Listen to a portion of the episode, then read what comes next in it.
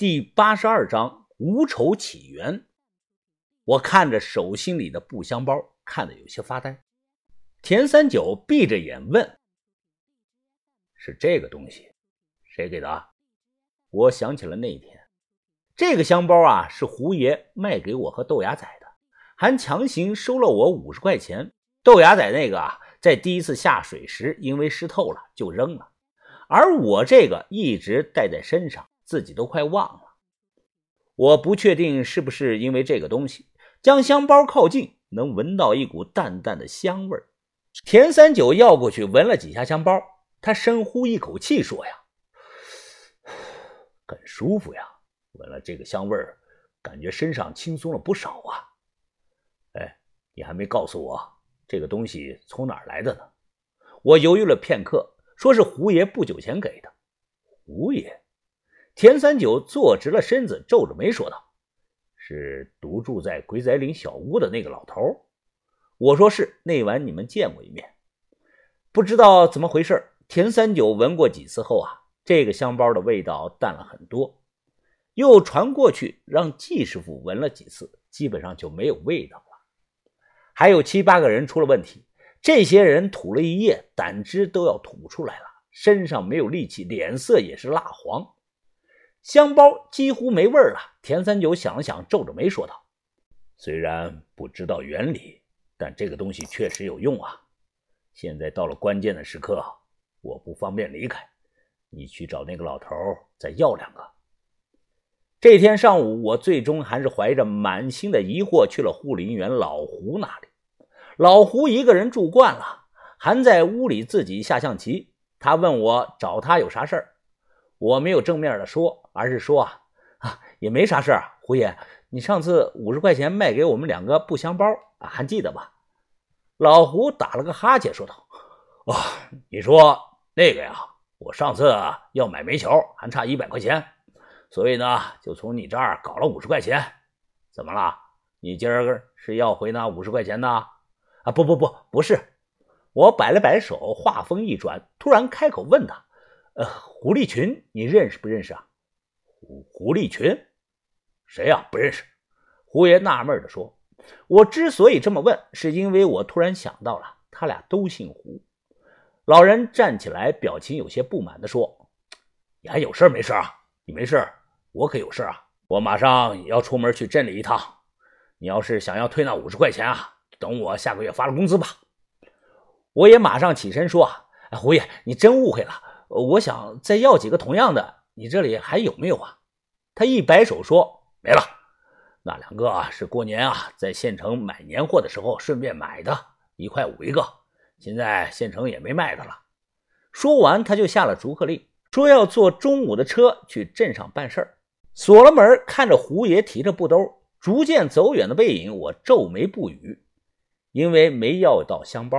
上吐下泻的这些人呢，下午都被送到了县医院检查。传回来的检查结果，谁都没有想到急性食物中毒。凉菜和猪头肉肯定没有问题，因为这些所有人都吃了。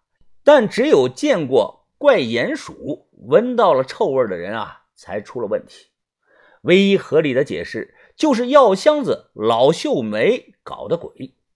正在一筹莫展之际，一个陌生的电话告诉了我一些很重要的事。你好，向先生吧？您谁啊？我拿着电话，快步的走到了一处没人的地方。对方声音低沉，听不出来年龄的大小，就听他说：“我是湖南干事，你不用问我是谁，我也不会和你见面。是干爷让我查一些人，告诉你，我时间忙。接下来我说，你听着。”尽量不要打断我。对方像是在念资料，声音冰冷的说道：“蛇火无丑，光绪时期啊，在阳县成立。第四代的领头人呢是何才老，这个人在七三年九月份病死了。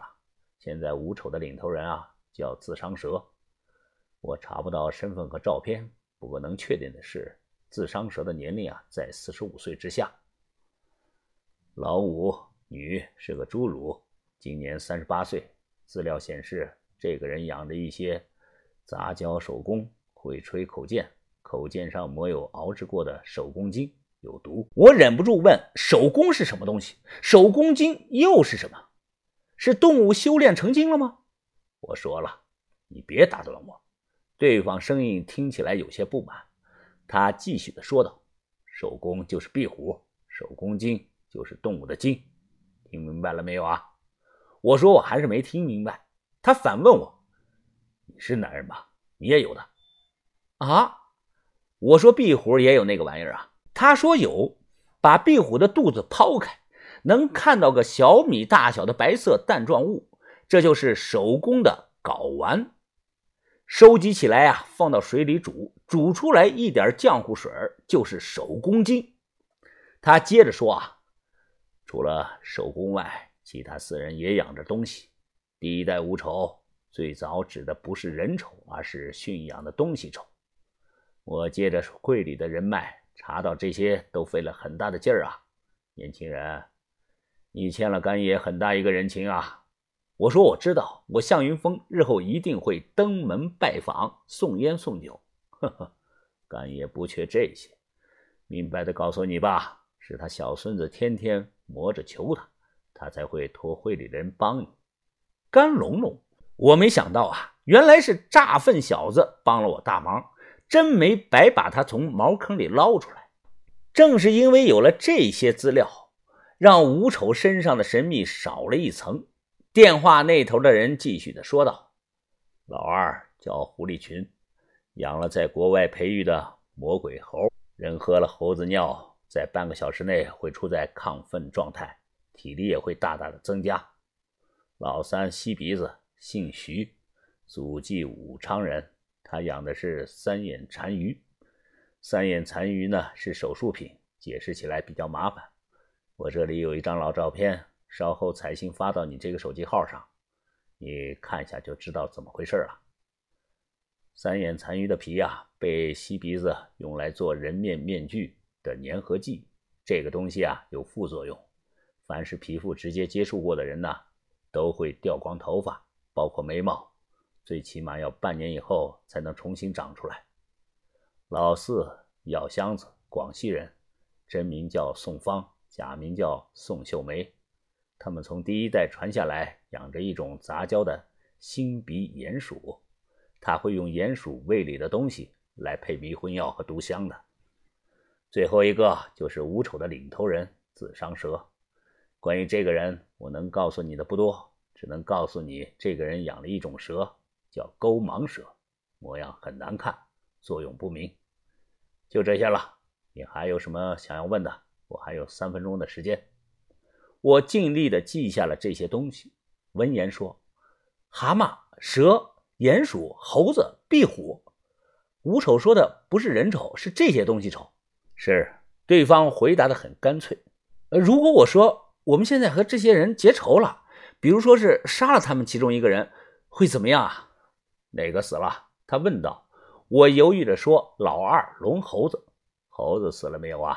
啊，没有啊，猴子跑了。我回忆那晚的情况说。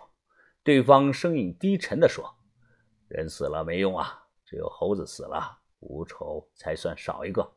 只要猴子还在，一两年后又会有一个新的龙猴子出来。”我时间到了，年轻人，祝你们好运。哎，等等，哎，等等先，能不能告诉我你是谁啊？我是谁？呵呵，等你哪天吃牢饭了，说不定能见到我。再会。